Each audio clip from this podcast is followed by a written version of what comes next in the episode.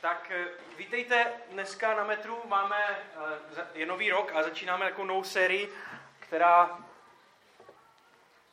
se jmenuje, už to máme tady, která se jmenuje Náš směr. Chceme mluvit o tom, proč jsme vlastně tady, proč existujeme jako metro, proč jsme vůbec začali před těma několik, eh, už je mnoho let, vlastně asi už to není několik let, už je to mnoho let, proč jsme začali tuhle církev a co chceme dosáhnout. A my jsme si to formulovali do takových třech Eh, do takových třech věd nebo prohlášení, nebo já nevím, jak se tomu říká správně. Eh, ale jsou to v podstatě tři věci a tím je to jednoduché. Že chceme, aby lidé mohli najít nový život s Ježíšem, to je první, aby mohli najít místo v rodině metra mezi náma a aby mohli najít smysl života ve službě Bohu. To jsou tři takové, tři takové věty. Eh, a o těch budeme postupně mluvit teďka následující, tři set, následující dvě, tohle a ještě další dvě setkání, o tom, co to vlastně znamená, co je zatím. A ono je to vždycky takové příhodné se tady k těm věcem jakoby vracet, když začíná nový rok, že jo? Uh, si to tak nějak připomenout, protože je to nějaký předěl v životě. Ale já bych byl nerad, aby jsme dopadli jako lidé, kteří si dávají novoroční předsevzetí. Uh, nevím, jestli jste si dali nějaké novoroční předsevzetí. Uh, já chodím do posilovny a tam je to vždycky vidět, jak si lidé dávají novoroční předsevzetí. Takže vždycky, ono to není teda tam v posilovně, tam je všech čas se posunuje o několik dnů dopředu, takže vždycky 26. nebo 27. si lidé dávají novoroční předsevzetí. To poznáte podle toho, že když tam přijdete, tak je tam neuvěřitelné množství lidí. Dobrá zpráva je, že tak druhý týden v lednu už tam zase nikdo nebude. Takže pokud jste si dali nějaké předsevzetí v životě, tak eh, to je to, s čím můžete počítat. Že ano, ještě další týden máte před sebou a pak už bude zase klid a všechno bude zase zpátky v normálu. Ale nechceme být takový. Tady v tom eh, že si to jenom jako připomeneme a pak věci vlastně půjdou tak, jak, tak, jak šli doteď. Chceme skutečně tady podle to, těchto třech nějakých věd uh, určovat svůj život, život církve, to, jak, jak fungujeme. A proto o tom chceme mluvit, proto, proto o tom chceme taky diskutovat a připomínat si to. Takže to je, takže to je jenom tak na úvod, abyste věděli, co nás čeká, kde jsme a co se děje. Uh, dneska začneme, začneme takovou věcí, že, že položíme úplně základní otázku, proč vlastně existuje církev, proč něco takového existuje a co má církev dělat, co máme jako církev dělat. Jsme církev, máme, existujeme a máme něco dělat. Proč jsme tady? Když si vezmete jakýchkoliv, jakoukoliv knihu o církvi, včetně Bible teda a pak i nějaké jiné knihy o církvi, které najdete, tak v podstatě eh, se, se, se nějakým způsobem dostanete k tomu, že existuje pět takových věcí, které by církev měla dělat. Existuje pět věcí, které by církev měla dělat.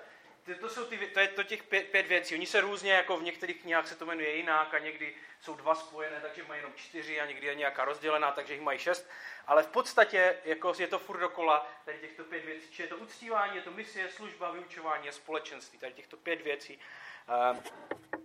Pět věcí církev má dělat. A když čtete ty knihy, tak jedna taková zajímavá věc je, že to, co vám ty knihy se snaží nějakým způsobem uh, povědět, je, že, že církev má dělat tyto věci a oni by měli být v nějaké rovnováze. To znamená, měli bychom dělat asi tak 20%, jako, když to, když to přejeme, asi tak 20% od každého. Jako, jo.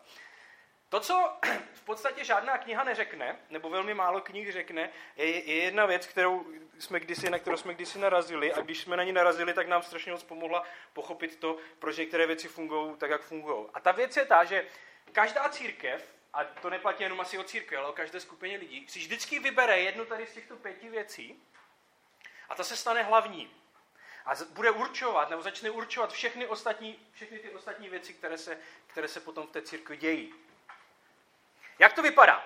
Já, abych to ilustroval, tak to, tak to uvedu na církvi, ze které pocházím, do které patříme, a to je církev bratrská. Takže na tom se to hezky ilustruje, protože církev bratrská vypadá takto. To je naše církev. Tak to fungujeme, tak to, tak to, tak to, tak to, to vypadá. My jsme lidé, pro které vyučování je to nejdůležitější. My jsme chytří lidé. My máme většinou vysokoškolský titul, nebo jsme se aspoň pokoušeli o toho mít. V případech některých. A my jsme lidé, kteří rádi přemýšlejí, rádi mluví, rádi poslouchají. Ale to, že to je pro nás tak důležité, potom určuje všechny ostatní věci. Takže v církvi bratrské, když se bavíme o společenství, o komunitě lidí, proč se lidé potkávají v církvi? Aby jsme se vyučovali, to je ten důvod, proč se potkáváme. Že jo? To je ten důvod, proč jste dneska tady přišli. Je to hezké, máme hezkou kapelu, ale to důležité je to, co říkám já. když... Teď jsem se ztratil v tom, jak jsem... to je dobré, ne? Proto se potkáváme. Dokonce, v, dokonce u nás, když se uskuteční setkání církve a není tam žádné vyučování, tak lidé mají divný pocit. A mají pocit viny. Že je něco špatně. My jsme třeba začali na Vsetině na majaku dělat, je to jako jednou za rok, piknik, jo? A lidé měli divný pocit potom někteří, protože my jsme tam neměli jako kázání venku, jo? takové. Tak měli takový divný pocit, že něco chybí, že je něco špatně, že, jako by, jsme, že by něco mělo být jinak. Jo? Uh, uctívání. Jaké písně zpíváme v církvi bratrské? No přece ty hluboké, ty vyučovací. Ne ty, které mají ty texty na zdi a mají jeden, uh, jenom tři řádky a pak refrén a pak další tři řádky a pak refrén a pak se to dokola opakuje 15 minut. My zpíváme ty hluboké písně, protože i ty písně jsou, i ty písně jsou vyučovací a mají vyučovat, že jo. A jak se dělá misie v církvi bratrské? Pozvete někoho na přednášku, že jo, tak to děláme. Tak buď jako naživo, nebo ho pustíte někoho na videu, nebo prostě vždycky tam někdo mluví. Jakoby, to je způsob, jak to děláme. A kdo je, co je největší služba a kdo je největší služebník v církvi? No já, že jo. Vy ostatní jste tady tak jakoby do počtu v podstatě, ano. To jsou ti pěšáci, jakoby. Tak to je, tak se to, tak se to, tak se to vnímá. Samozřejmě je to trošku jakoby přehnané, že jo? ale ve své podstatě, pokud pocházíte z církve bratrské, tak víte, že to je pravda. A my, když jsme tady tuhle tu myšlenku kdysi dávno slyšeli, tak nás strašně moc zaujala, protože to vysvětluje spoustu věcí o církvi. A e, když jsme začínali Maják a když jsme začínali celý network a tu myšlenku vůbec zakládání nových sborů, tak jsme řekli jednu věc. Co kdyby jsme, co kdyby jsme to udělali jinak? Co kdyby jsme vzali jinou věc a postavili do středu? Co kdyby jsme to udělali takto? Co kdyby to, že jdeme ven, že jdeme za lidma, že existujeme proto, ne, že neexistujeme pro nás, pro ty, kteří jsme tady vevnitř, ale pro ty, kteří tu ještě nejsou? Co kdyby to bylo to nejdůležitější? To, co určuje všechny ty ostatní věci. Ono to má jeden prostý důvod, proč je to potřeba. Já se k tomu dostanu za chvíli, ale, ale když se to podaří, tak jak to ovlivňuje, že jo? Jak to ovlivní všechny ty ostatní věci? Ono by se o tom dalo asi mluvit strašně dlouho, ale úplně jednoduše, že jo? Jak to ovlivní vyučování? No takže třeba lidé musí rozumět. Pokud nejsou jako z církve, tak když tam přijdou, tak by minimálně měli rozumět těm slovům, jako jo, která se říkají. Takže nepoužíváme některá slova. Jo? Jako mluvíme tak, jak se normálně mluví, když přijete do práce, tak normálně mluvíme, jakoby tak, jak se ne, tak jako nějak jinak, že na to potřebujete mít slovník, abyste to přeložili. Ale prostě normálně, tak jak lidé mluví, že jo. Rozumíme tomu, že to není jenom o nějakém povídání, ale že to je o vyučování a že to je o učednictví, o následování Ježíše. Že to je o celém životě, kde my se učíme, jak žít jako křesťané v tomto světě. Jak to určuje společenství? No společenství najednou je místo, kde může přijít každý. Typicky v církvi, když, když se podíváte, tak máte uzavřená setkání a otevřená setkání. To znamená, ta setkání, která jsou pro ty vyvolené, nebo členy, a pak ta, která jsou pro všechny ostatní teda. Jakoby, jo. Ale to je naprosto nesmyslné rozdělení, to tak vůbec nemusí být, proč by to tak mělo být? My chceme dělat všechny setkání tak, aby tam mohl přijít kdokoliv a mohl se na nich podílet kdokoliv. My, když jsme začínali metro, tak dokonce církev s náma zavkládali nevěřící lidi. To se taky stává občas. Když nemáte dost těch věřících, tak přivedete nějaké nevěřící, vám pomohli. Uctívání. Jak rozumím uctívání? No tak, že to je víc než jenom zpívání. A že i to třeba, jak se hraje, jak se zpívá, tak nějak reflektuje třeba dnešní dobu. Teda aspoň doufám. Eh, aspoň trochu. Že je to ale mnohem víc, že to není jenom o tom, že zpíváme jednou za týden v církvi, ale že, že to je o tom, jak žijeme svůj život, jestli svým životem uctíváme Pána Boha. Jak to ovlivňuje službu? No jednoduše. To, co, to, co, to, to, co tu dělám já, není důležitější, než to, že někdo nachystal občerstvení.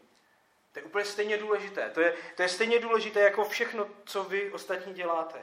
Že každý se může podílet a každý se má podílet na tom, co se děje. Církev není otázka nějakého jednoho člověka, který je lepší a chytřejší a vzdělanější než ostatní, ale je to, jsme to my, že jo, my kteří, eh, kteří se na tom podílíme. Tak to, to vypadá, když, když, se to, když se misie postaví eh, do, do centra toho, co se děje. A to, proč je to důležité a proč je to klíčové, je, je vidět na tom, když se to ztratí. Když, se to, když, se, když to zmizí. V momentě, máme pět různých věcí, ale tato je jediná, která nás donutí jít ven. Když vezmete všechny ostatní čtyři, tak všechny čtyři ostatní nás budou zaměřovat sami na sebe. Ať je to vyučování, uctívání, společenství nebo služba, to, to, to se týká nás. To je o nás. A to je ten problém. Pokud ztratíme tady tohleto zaměření v církvi, tak se začneme zaměřovat sami na sebe. To je jediná věc, která je, je schopná nás udržet v tom pohledu ven.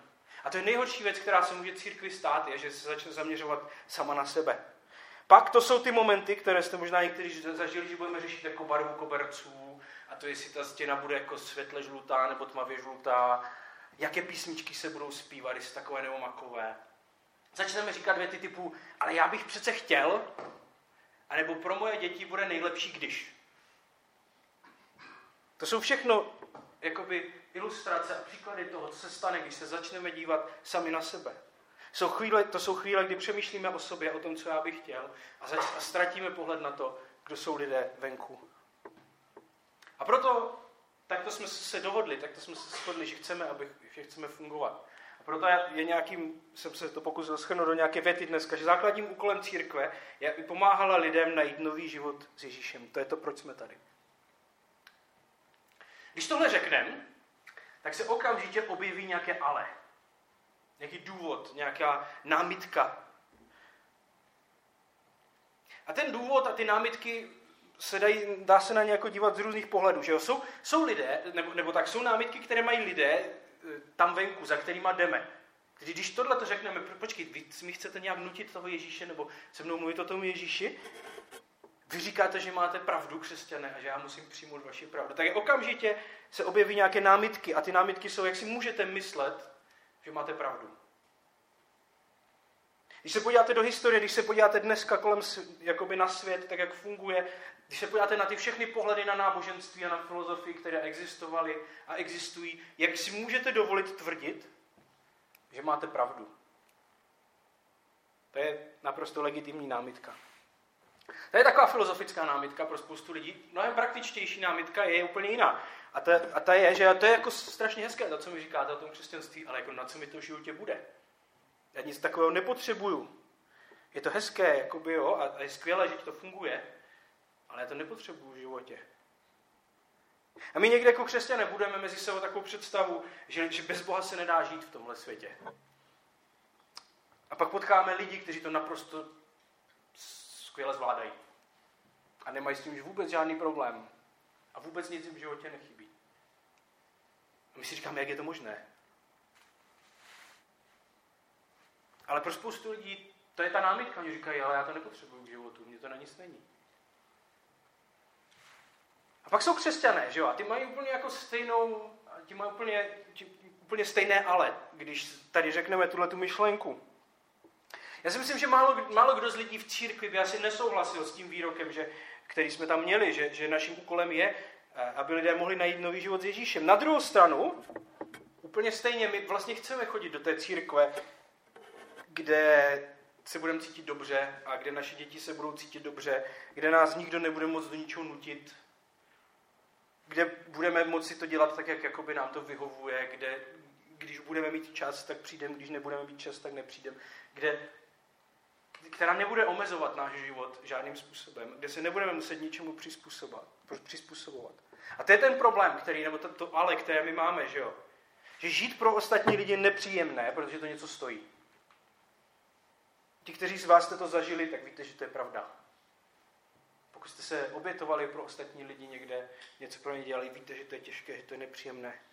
My někdy máme, a, a zkuste si to představit, pokud jste to zažili, víte, že to tak je. Představte si, že by teď mezi nás přišlo třeba 20 nových lidí z ulice. Úplně jako prostě nevěřící lidí, kteří vůbec nikdy nic, jako neví vůbec nic. Teď by přišlo 20 lidí sem.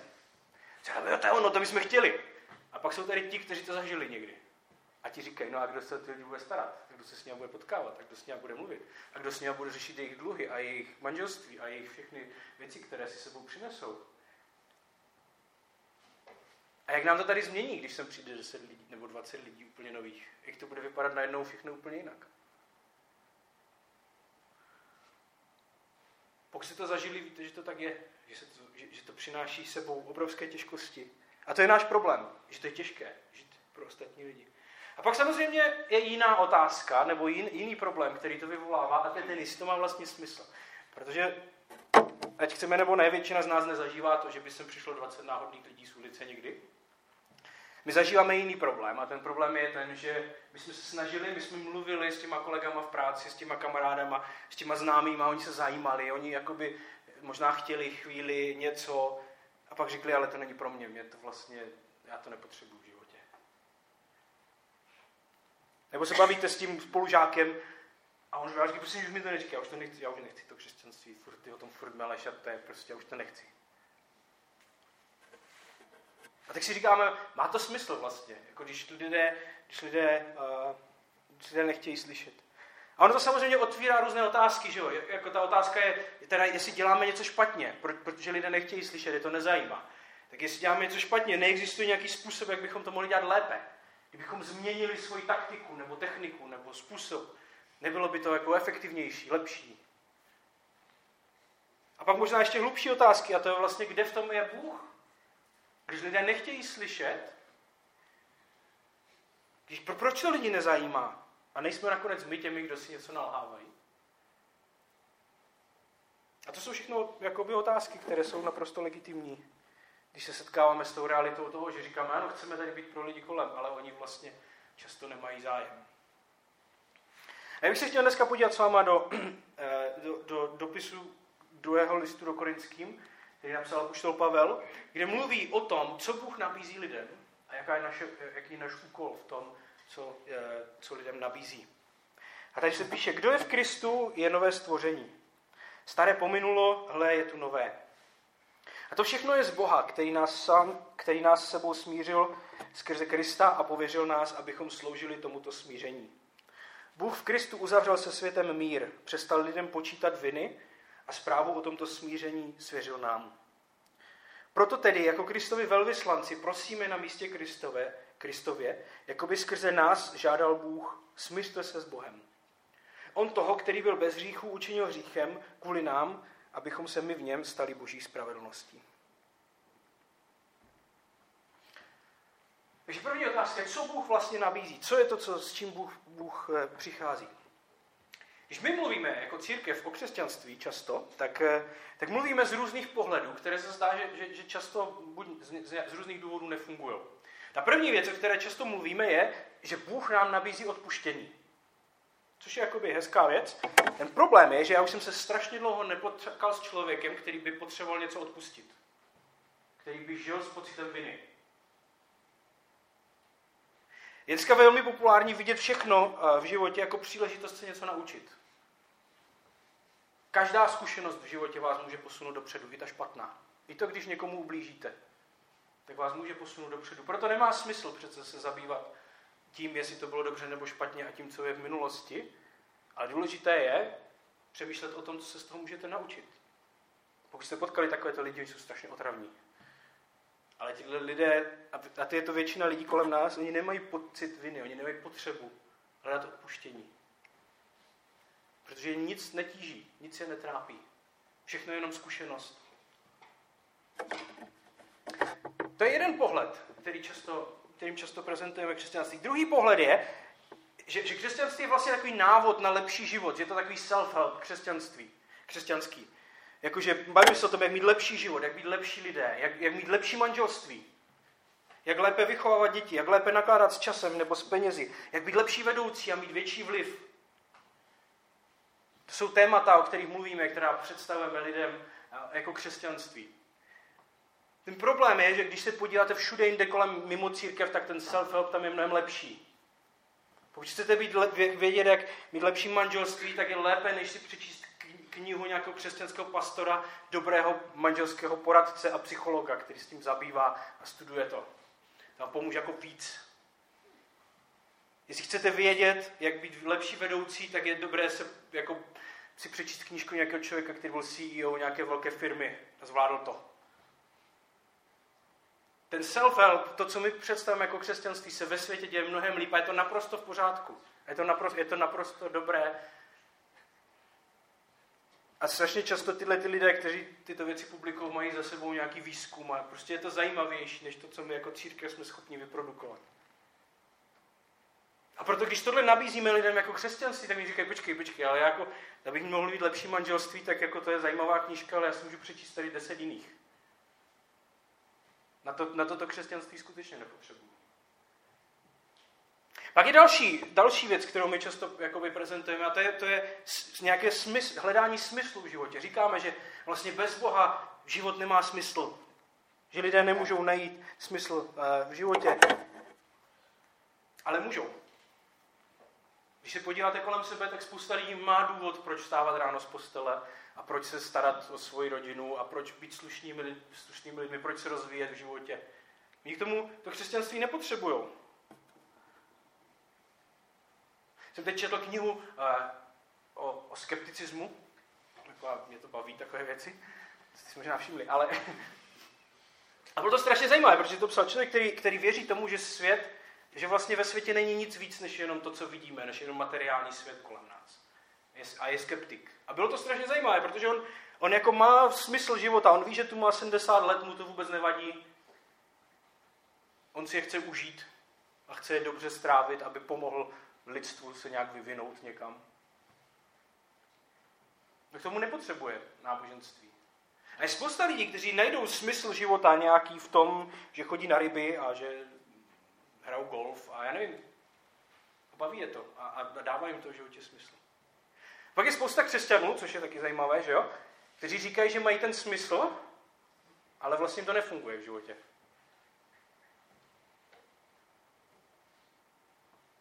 A pak je další, uh, ještě jedna věc, o které jakoby mluvíme často, že, že vlastně máme takovou představu, že lidé nedokážou být bez Boha slušnými lidmi.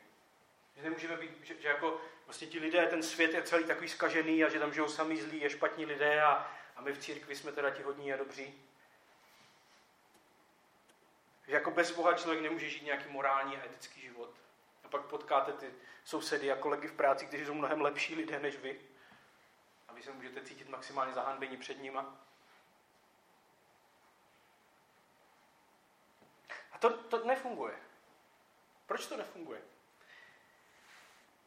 My žijeme v takové strašně zvláštní době, která asi v dějinách se nikdy zatím neopakovala, a to je, že po 15 letech, kdy křesťanství ovládalo naši západní civilizaci, tak ji přestává ovládat.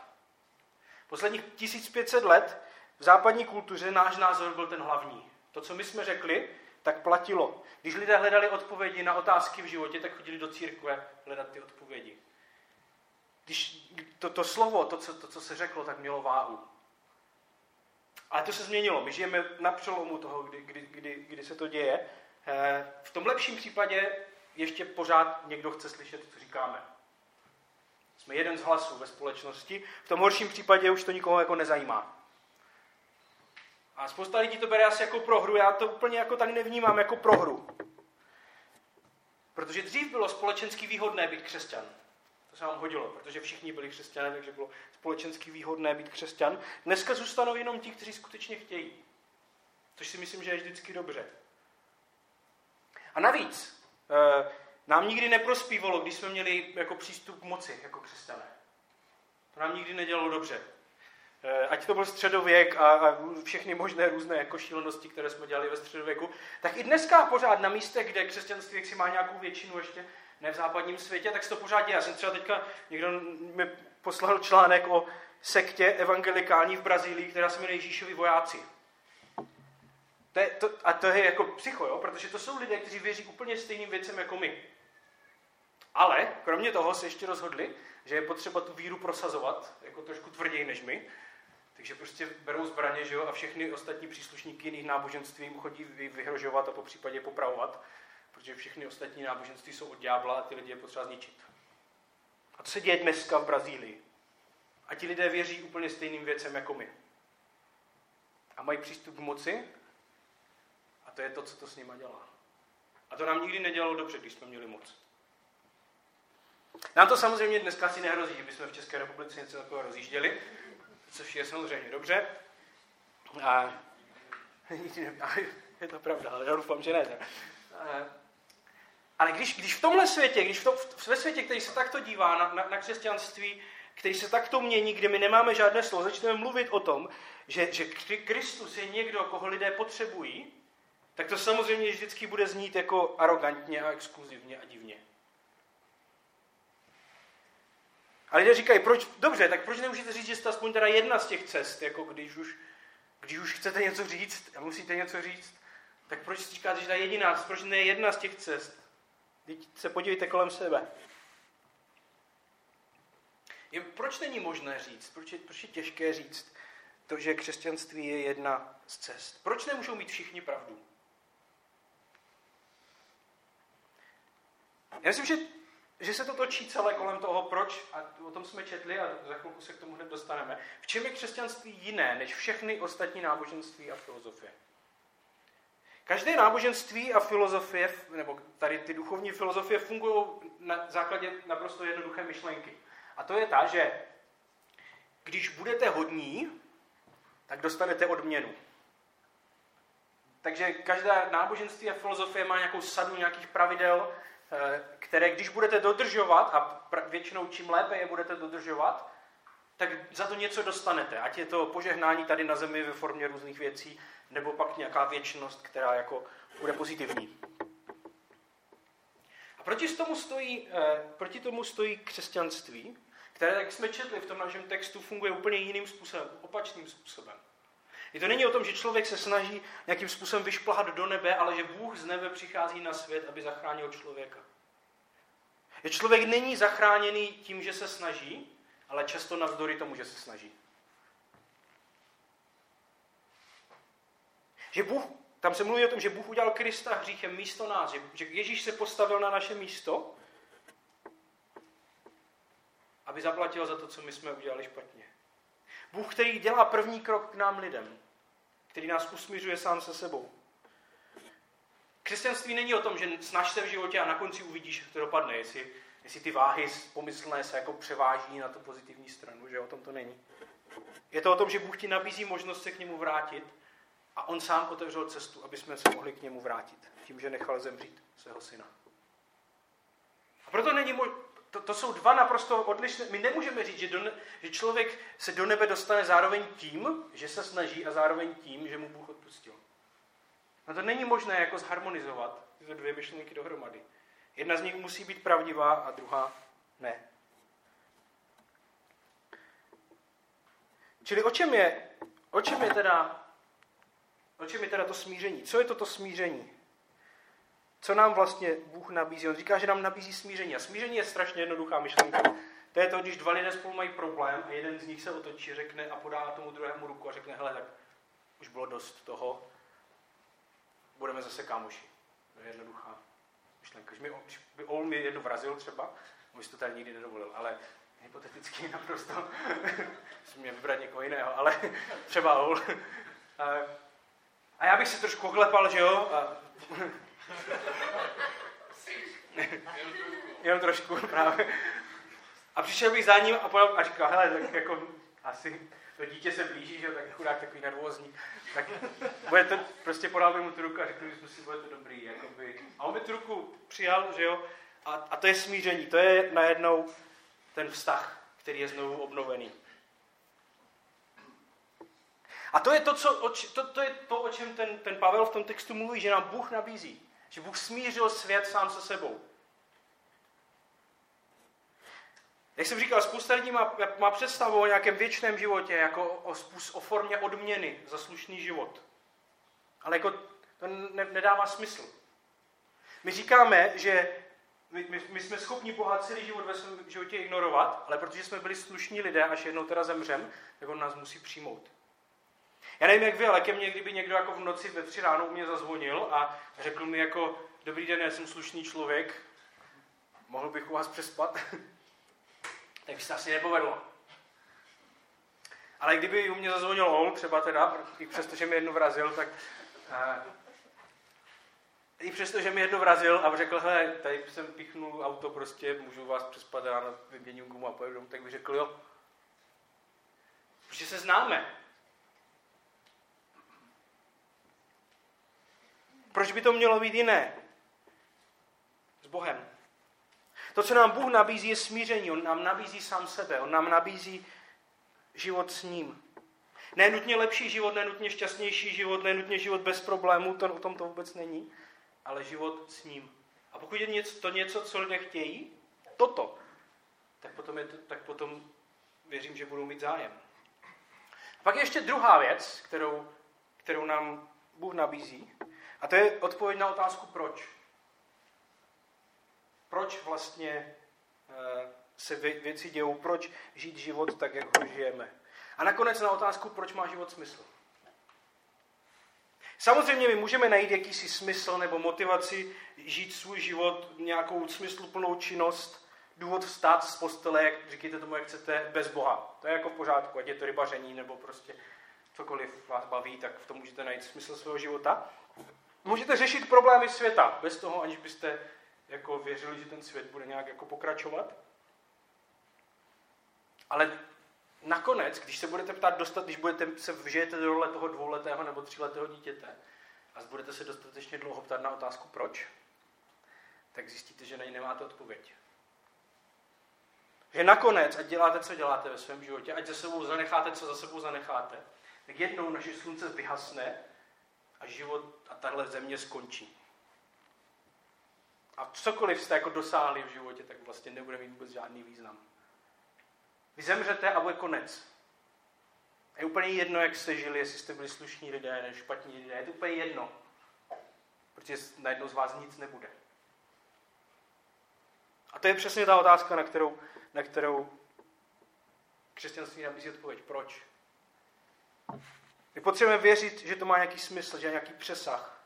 A to bez víry nejde. Bez něčeho většího. A stejně je to, stejně je to na, odpověď na otázku, to proč je důležité, proč se chovat hezky, proč být slušní lidé. My žijeme ve společnosti, která říká, že bychom měli být slušní lidé a chovat se k sobě hezky. Pokud k lidem, ke všem lidem, ale obzvlášť k některým. Takže pokud vlastně většinou k lidem, kteří mají stejnou barvu kůže a nejsou uprchlíci. Těm bychom se měli chovat slušně. Nemáme být sobečtí, ale ne tak úplně. E, máme pomáhat těm, kteří to potřebují. Tak to nějak, máme se mít prostě rádi všichni. To mají, to mají na tom Ježíšovi všichni rádi, to, že se máme mít rádi. A ta otázka zatím jako je proč. Proč se obětovat? Proč být, proč být, proč? My říkáme, že jsme se dostali tam, kde jsme jako civilizace tím, že silnější zvítězí. Že ten, kdo přežije, tak jeho geny se reprodukují dál a v tom je výhra. A tím se jako civilizace posuneme dopředu. Tak proč by to najednou mělo být jinak? Proč se obětovat? Strašně často, když se podíváte na marketing, na to, jak se dneska jakoby prezentují populární snahy, jakoby to je něco změnit ve společnosti, být slušný, tak se v podstatě prodává dobrý pocit. Je to marketing dobrého pocitu. Například přestaňte používat plastová brčka a zachráníte svět. To je jeden z největších nesmyslů, který někdo mohl říct. Jakoby. Nebudete používat plastová brčka, tak nic nezachráníte. Ale, když přestanete používat plastová brčka, budete mít dobrý pocit. Budete mít dražší brčka papírová nebo kovová, ve která zaplatíte peníze, ale za ty peníze si koupíte dobrý pocit. A tak se to dělá dneska. Prodáváme dobrý pocit lidem a tím je nějakým způsobem motivujeme k tomu, aby dělali dobré věci. A my přestáváme jako společnost, jako civilizace mít důvod, proč. Proč se chovat tak, jak se chováme. A, a, projevuje se to na různých místech, když se podíváte, tak se mění etika a, a morálka ve společnosti u témat, jako, jako jsou potraty, jako jsou eutanázie a jiné další, kdy to najednou jsou věci, které jsou na stole. Protože není důvod, proč ne. Stejně tak jako utratíte trpící zvíře, tak utratíte trpícího člověka. To přece dává smysl, pokud jsme zvířata. Proč ne? Jenom tehdy, když budeme věřit tomu, že existuje nějaký vyšší zákon, tak máme odpověď na to proč. A to je to, co, proč jsme tady, aby jsme tohleto lidem ukazovali. Nový život s Ježíšem. Život, který má nějaký smysl, který má nějaký přesah. Pak je druhá otázka dneska, a to je, jaká je naše úloha tady v tomhle. Jaká je naše úloha v tom celém. Pavel tam používá takové slovo, eh, a to je velvyslanec. On to tam několikrát opakuje. Já nevím, znáte nějakého velvyslance, já teda ne. Ale když jsem o tom přemýšlel, jednou jsem potkal, jednou, tak když se to počítá, asi ne. Ale když jsem o tom přemýšlel, tak, tak každý z nás do určité míry vždycky něco reprezentujeme. Mnozí z vás reprezentujete svoje rodiny, svoje firmy, ve kterých pracujete. Já třeba reprezentuju maják. Já jsem maják. A metro, já jsem, to jsem já, všichni jste já. A ono se to projevuje, my třeba máme nějaké partnery v Americe a já za nimi občas jezdím a když jsem tam, tak reprezentuju maják a metro a všechny ty naše sbory před těma lidma. A to vypadá tak, že já teda tam mám nějaké oficiální setkání, kde vždycky pouštím nějaké fotky a říkám jim, jak je to skvělé, aby nám dali peníze a tak. A, a povídám jim všechny ty příběhy o tom, co se tady děje nebo neděje, nebo jak je to těžké nebo lehké, nebo tak. A e, to je jedna strana té věci. Ale pak je jiná strana a to je, že já se s těma lidma znám a oni znají mě. A ti lidé si udělají obrázek o tom, kdo jsme, nejenom na základě toho, že vidí nějaké fotky a slyší nějaké příběhy, ale na, na základě toho, že já jdu s nimi na večeři a my se, oni mě nějakým způsobem poznají a já na ně udělám nějaký dojem a zanechám v nich nějaký, nějaký dojem a nějaký obraz o tom, kdo jsme. Že není to jenom nějaké oficiální tady fotky a příběhy, ale jsem to já, který reprezentuje nás před těma lidma. A podle toho oni si udělají obrázek o tom, kdo my jsme. Takže si asi musíte, musíte dovedete představit, co si o vás v Americe myslí, ale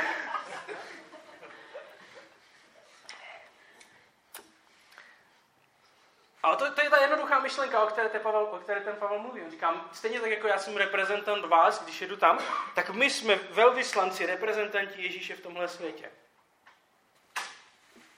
To je to, kdo jsme. A ta, ta, uh, nás teď zamykají. ta otázka je, kde a jak reprezentovat Ježíše. A ta odpověď je jednoduchá ve skutečném životě, který žijete. Tam se reprezentuje Ježíš. Není to v církvi. Tam se, ne, tam to, tam se to nedělá prostě. My máme takovou tendenci reprezentovat Ježíše tak, že ukazujeme lidem na tom, jak dobře umíme dělat církev. Že ten člověk, který tam vystoupí, tak není úplně nudný, že ta kapela umí hrát, jako, jo, tak, tak, a že to vypovídá něco o tom, kdo je Ježíš. To jako asi není úplně pravda. My reprezentujeme Ježíše a tam, kde nás lidé nejvíc vnímají, je v běžném životě, tam, kde žijeme, pracujeme s lidmi, se kterými se přátelíme. A jedna věc, která, a to, to, je, to je strašně potřeba si připomínat tady tu věc, protože já jsem se o tom bavil nedávno s Mirkem tady a, a není to jenom Mirek, ale je to, já mám spoustu přátel, kteří jsou podnikatelé a jsou křesťané a oni říkají jednu věc, která je šílená, ale oni říkají to, že zaměstnávat křesťany je vždycky špatně. Jakože s tím mají tak špatné zkušenosti, že to prostě neradě dělají. Protože jednak křesťané často neumí pořádně pracovat a mají pocit, že mají jako nárok na nějaké privilegie, protože jsou křesťaní v práci. Ale pak taky na to, co, že v té práci se strašně často projeví jejich charakter skutečný. A těch příběhů je fakt strašně moc o tom, když jsem, jako které jsem slyšel, které mi někdo vykládal, o tom, co všechno křesťané byli schopni udělat. A zničit tím jako nejenom pověst těch firm, a, ale jakoby ukázat těm kolegům v té práci to, že, že, že s námi je něco špatně. Protože to nefunguje, protože, to, to, protože, protože tam se reprezentuje Ježíš a, a my to neděláme. Ale to je přesně to místo, kde my můžeme reprezentovat Ježíše. V našich zaměstnáních, v našich, u našich sousedů, lidí kolem nás. My často spoleháme jako církev, chceme spolehat na zázraky jako církev. Ale mnohem lepší je ukázat na to, že to jako křesťané myslíme vážně s Pánem Bohem. Ty zázraky se občas stanou, ale je to fakt občas. Ale to, že to myslíme s Pánem Bohem vážně, může být na nás vidět pořád. Že jsme schopni obětovat peníze a jsme schopni vůbec s penězma nakládat jinak, než nakládají lidé kolem nás. Že se nedíváme jenom sami na sebe. My jsme letos dělali vánoční sbírku, dělali jsme dvě sbírky v našem networku na Turecko a na Nepál, které z dohromady vynesly asi 900 tisíc korun. To není špatná reakce.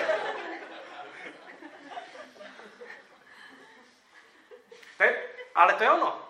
To je ten, to je ten příběh. Máme dneska jako celebritu, která udělá jako velké halo a vybere 15 000 korun na něco a jsou o tom články v novinách a jako Instagram se může zbláznit. A pak se děje jakoby tohle, jo? A to je, to je jiný příběh, že 900 tisíc není málo na, na nějakých 200 lidí. Že jsme schopni pomáhat jedni druhým a lidem nejenom v církvi, ale mimo. A těch příkladů mezi náma je strašně moc, že jo? Někomu pomoct stěhovat se třeba mě, to bude brzy. Někomu vymalovat, pohlídat děti, prostě popovídat si s lidma, kteří si potřebují popovídat. Že bereme vážně svoje slova, že je na nás spolek, že když něco řekneme, tak to platí. Že jsme schopni to dělat. Že jsme ochotní pracovat na našich manželstvích. Aby, že, že se nedíváme na manželství jako na něco, z čeho máme jenom užitek, ale že jsme ochotní hledat cestu, jak milovat druhého člověka. Že hledáme způsob, jak, jak bojovat se svým sobectvím, které je v nás, což je největší výzva našeho manželství. Že hledáme tu cestu k tomu druhému člověku, kterému jsme dali slib, že ho nikdy neopustíme. Že investujeme do svých dětí, ale zároveň z nich neděláme smysl svého života. Že nám v životě jde o víc, než jenom o to žít jednoduchý život a žít zábavný život. Že, že ve svém plánování myslíme na, na víc věcí a lidí kolem nás, než jenom sami na sebe. Že jsme, že jsme Kristovi velvyslanci. Protože když se podíváte na Ježíše, tak ta hlavní věc, kterou uvidíme na jeho životě, je ochota se obětovat pro ostatní lidi. To je ta hlavní, to je ta hlavní věc, kterou on vynikal. A to je ten jeho to je to, v čem ho máme reprezentovat. A ta otázka je, jestli to je tím znakem našich životů. A já neříkám, že to musí v životě každého člověka vypadat stejně. Tak to není. Ale je tohle to něco, o co nám jde? Jak často to bývá v církvi, takže my zduchovňujeme svoje vlastní sobectví a zájem jenom o svou vlastní rodinu. Jak často to tak je? Já myslím, že jedna z těch, jedna z těch otázek, které jsou strašně jako eh, vlastně, které se dotýkají tady tohoto tématu, je, je nějaká otázka naší odpovědnosti a nějaké boží odpovědnosti. Spousta lidí zažilo to zklamání, kdy mluvili s lidmi a oni nechtěli slyšet, nebo je to nezajímalo. Ale často tady to pram, zklamání v životě pramení z nějakého nepochopení toho našeho úkolu. Že my na sebe bereme příliš velkou zodpovědnost za lidi kolem nás. Pavel píše, Prosíme vás, smířte se s Bohem. Přijměte ruku, kterou vám Bůh nabídl.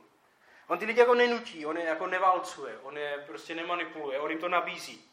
On ví, jakého je, jaké je jeho místo, jeho, jeho úkol je, je reprezentovat. Bůh vám nabízí možnost se s ním smířit. Co s tím uděláte? To je jeho úkol. Ale mnoho, má, mnoho lidí má pocit, že, že bychom měli jít dál.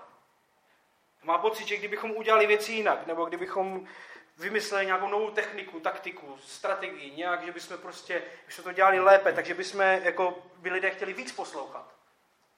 Ale já si nemyslím, že to tak je. Pokud děláme věci srozumitelně, to znamená, že lidé jako pochopí, o čem se mluví, že rozumí tomu, o čem se mluví, jim to dává smysl, tak nevím, co víc můžeme dělat. Ale to, co si myslím, že se podceňuje, a to, co se podceňuje velmi často a v našich kruzích, myslím, je, je modlitba. A to, za co se modlíme. Myslím si, že jsou jiné církve, které by se měly modlit méně. A více dělat. Ale možná my, to může být naopak. My nemáme problém něco dělat, ale máme problém jak když se modlit, je to vidět na tom, že když se potkáváme jedno za 14 dní modlitbám v neděli, že, že nás chodí asi třetina nebo čtvrtina toho, co dnes, protože to není tak důležité pro nás. Ale nakonec to je ta cesta. My jsme zažili takovou věc, na, na těch modlitbách jsme o tom nedávno mluvili, že, že, že vlastně před nějakou dobou, jak se to bylo před rokem, jsme jako se bavili tam o tom, že vlastně na, na, na ty studentské setkání chodí strašně moc holek a, a i do církve chodí strašně moc holek, když to potřebuje nějaké chlapy, jakoby, aby začali chodit, že by to bylo dobré aby nějací kluci uvěřili a přišli. A oni uvěřili a přišli a my jsme je mohli pokřtít. A bylo to skvělé. A já nevím, jak to funguje s tou modlitbou. Dneska jsem to říkal ráno v Brně, asi bych to měl vědět, vzhledem tomu, že tam začínáme kázání o modlitbě příští týden, nějakou sérii. Tak bych si to měl nastudovat, jak to funguje. Ale z nějakého důvodu, když se podíváte na to, jak to funguje, je to tak, že když se modlíme, tak Bůh něco dělá. Není to, je zajímavé, že to není vždycky to, co chceme, aby dělal, tak to vždycky úplně není, ale Bůh něco dělá. A já myslím, že to je, to je něco, na co, to, to je ten krok, na, to je to, co nám zbývá. Já si nemyslím, že strategie je lepší a lepší, jako tyto věci nám pomůžou, ale, ale to více modlit. A zase ne jako příliš moc, ale víc, tak není špatně. Čili základním úkolem církve a nás je, aby jsme byli těmi velvyslanci, aby jsme pomáhali ostatním najít nový život s Ježíšem.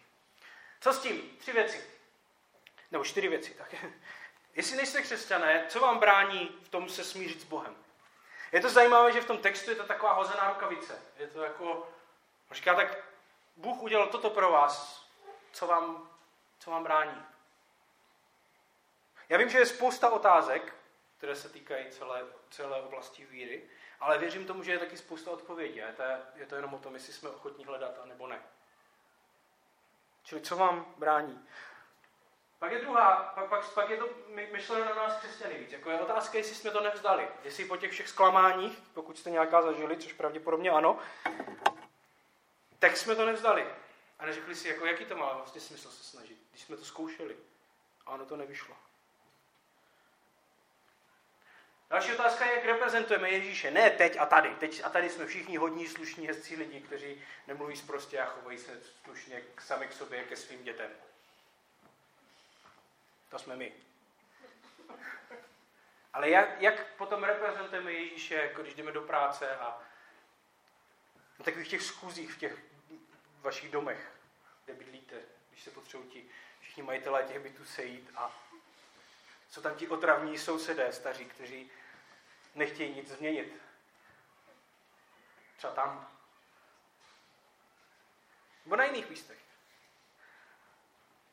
A poslední je, za co se modlíme, jestli se modlíme a za co.